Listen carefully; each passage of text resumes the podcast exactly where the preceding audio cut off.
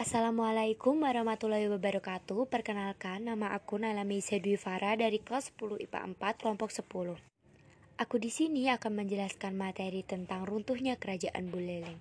Kerajaan Buleleng merupakan salah satu kerajaan di Pulau Dewata berdiri pada 1660 Masehi.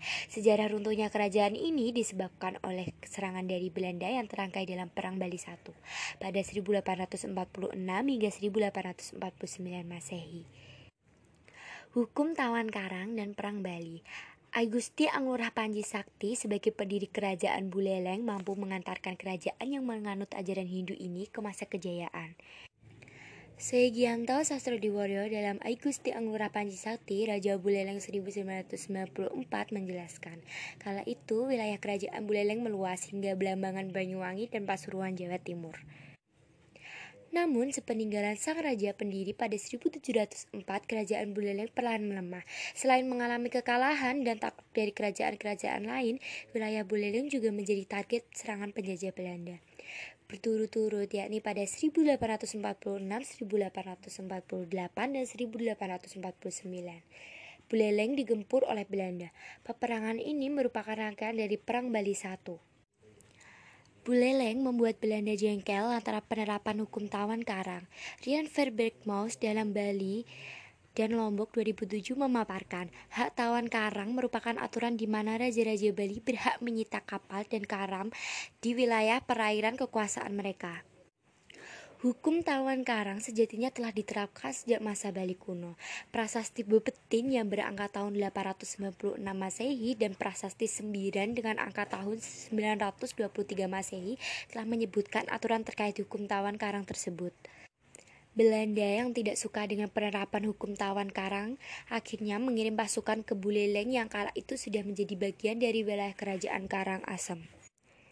Tanggal 25 Mei 1846 seperti dikutip dari sejarah perlawanan terhadap imperialisme dan kolonialisme di daerah Bali 1983, karya Made Sutabar dan kawan-kawan, Belanda mulai melancarkan serangan dari laut maupun darat.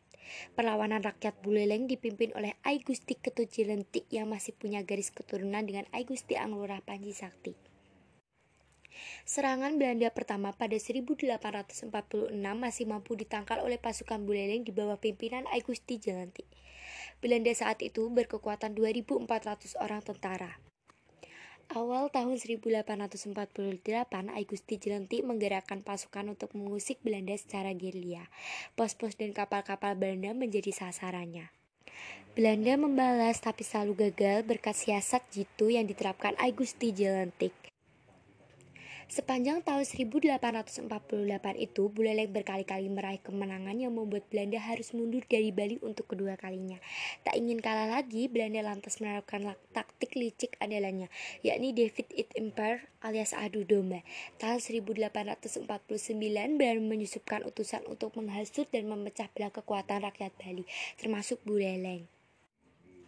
Ide anak agung dalam Bali pada abad 19 Perjuangan rakyat dan raja-raja menentang kolonialisme Belanda 1808 sampai 1908 menyebutkan Belanda menebar isu bahwa sebagian kerajaan di Bali sudah ditaklukkan. Kabar bohong ini membuat Buleleng cemas. Pasukan gabungan Buleleng tak fokus lantaran khawatir, bahkan tidak sedikit yang meninggalkan benteng pertahanan mereka di Jagaraga.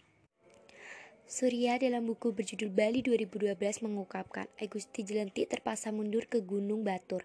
Namun di perjalanan dan dalam kondisi terluka serta dikejar-kejar pasukan Belanda, ia tak mampu bertahan dan akhirnya gugur. Setelah kematian Agusti Jelenti, Buleleng jatuh ke tangan penjajah dan menjadi wilayah kekuasaan pemerintah kolonial Hindia Belanda di Nusantara. Demikian rangkuman materi tentang runtuhnya kerajaan Buleleng. Semoga materi ini bisa membantu kita dalam memperbanyak referensi belajar ya. Sekian dari aku, terima kasih. Wassalamualaikum warahmatullahi wabarakatuh.